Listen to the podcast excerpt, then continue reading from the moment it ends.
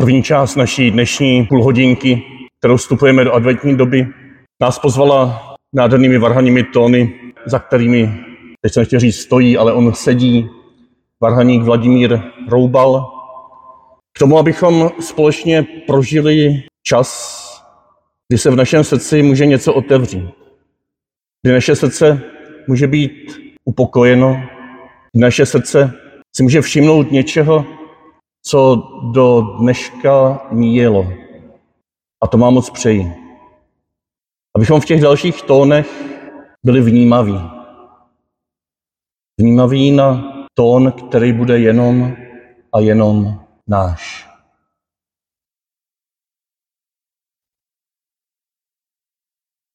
Ježíš řekl svým učedníkům, až přijde syn člověka, bude to právě jako v době Noémově. Jako totiž v době před potopou lidé jedli a pili, ženili se a vdávali až do dne, kdy Noé vstoupil do archy a nic netušili, až přišla potopa a všechny zachvátila. Právě tak to bude, až přijde syn člověka. Tehdy budou dva na poli, jeden z nich bude vzat a druhý ponechán. Dvě budou mlít na obilném mlínku, jedna bude vzata, druhá ponechána. Jděte tedy, protože nevíte, který den váš pán přijde. Uvažte tohle. Kdyby hospodář věděl, v kterou noční dobu přijde zloděj, jistě by byl vzhůru a nedovolil by mu prokopat se do domu. Proto i vy buďte připraveni, neboť syn člověka přijde v hodinu, kdy se nenadějete.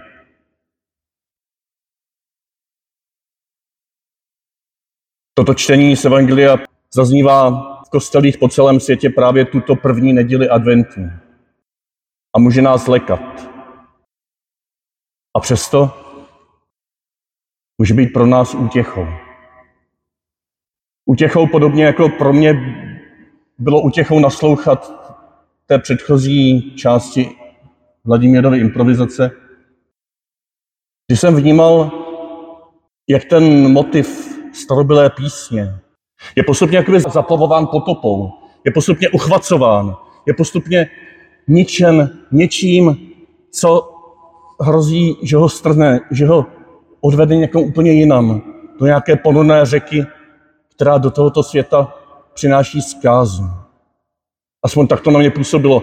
A přesto se nedal. Přesto tam zůstává. Stejně jako Kristus, který se stal člověkem. Syn člověka, který touží s nám odkrýt uprostřed všech potop dnešního světa.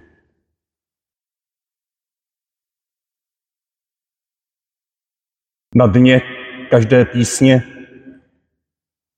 i té nejsmutnější, na dně každé sklenky něco tiše cinká.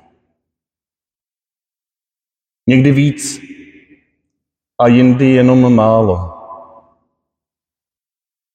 Chci to slyšet. Bůh ví, co mě nutí, ale musím čekat na cinknutí. Jinak by se moje srdce bálo. Tato slova básně Jana Skácela, chci to slyšet ze sbírky Co zbylo z anděla z roku 1960, mě provázejí už několik týdnů. A i dnes tváří v tvář tomu čtení z Lukášova evangelia o potopě, o náhlosti příchodu syna člověka, se mi propojila jako pozvání, abychom zvolili ne cestu útěku, ale cestu prohloubení. Ne cestu útěku z toho, co na nás doléhá.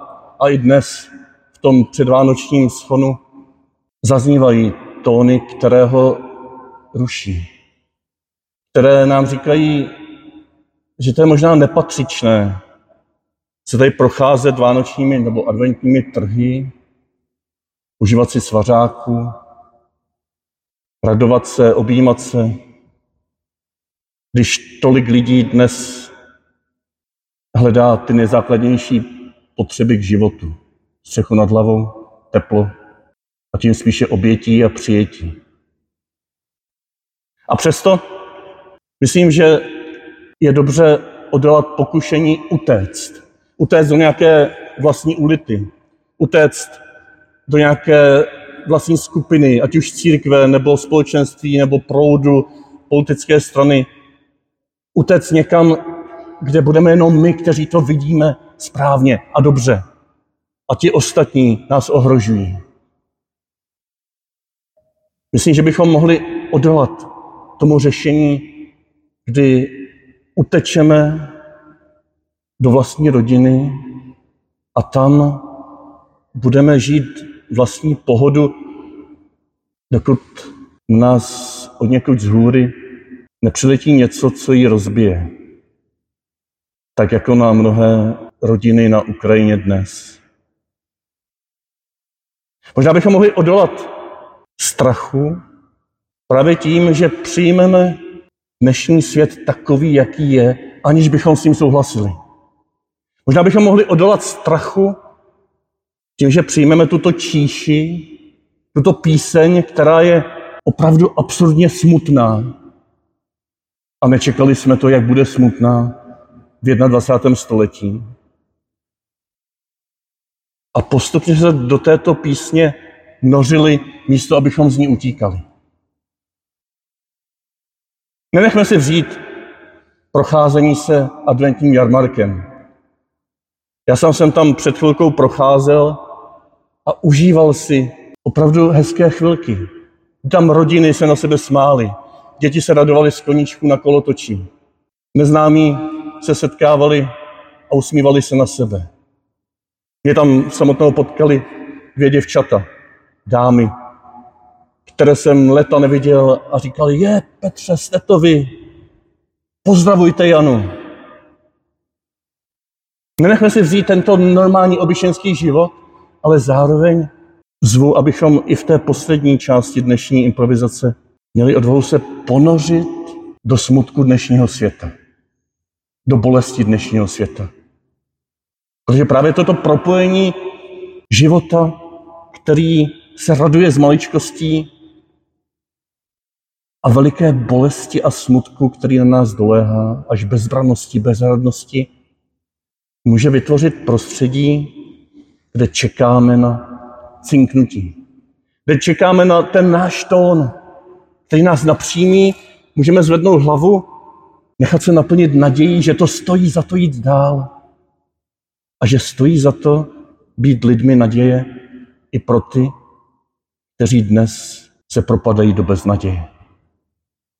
Děkuji vám za to, že se o to společně pokoušíte přes ty mnohé příkopy, které jsme si mezi sebou vykupali. Vždyť na dně každé písně, i té nejsmutnější, na dně každé sklenky něco tiše cinká. Někdy víc a jindy jenom málo. Chci to slyšet.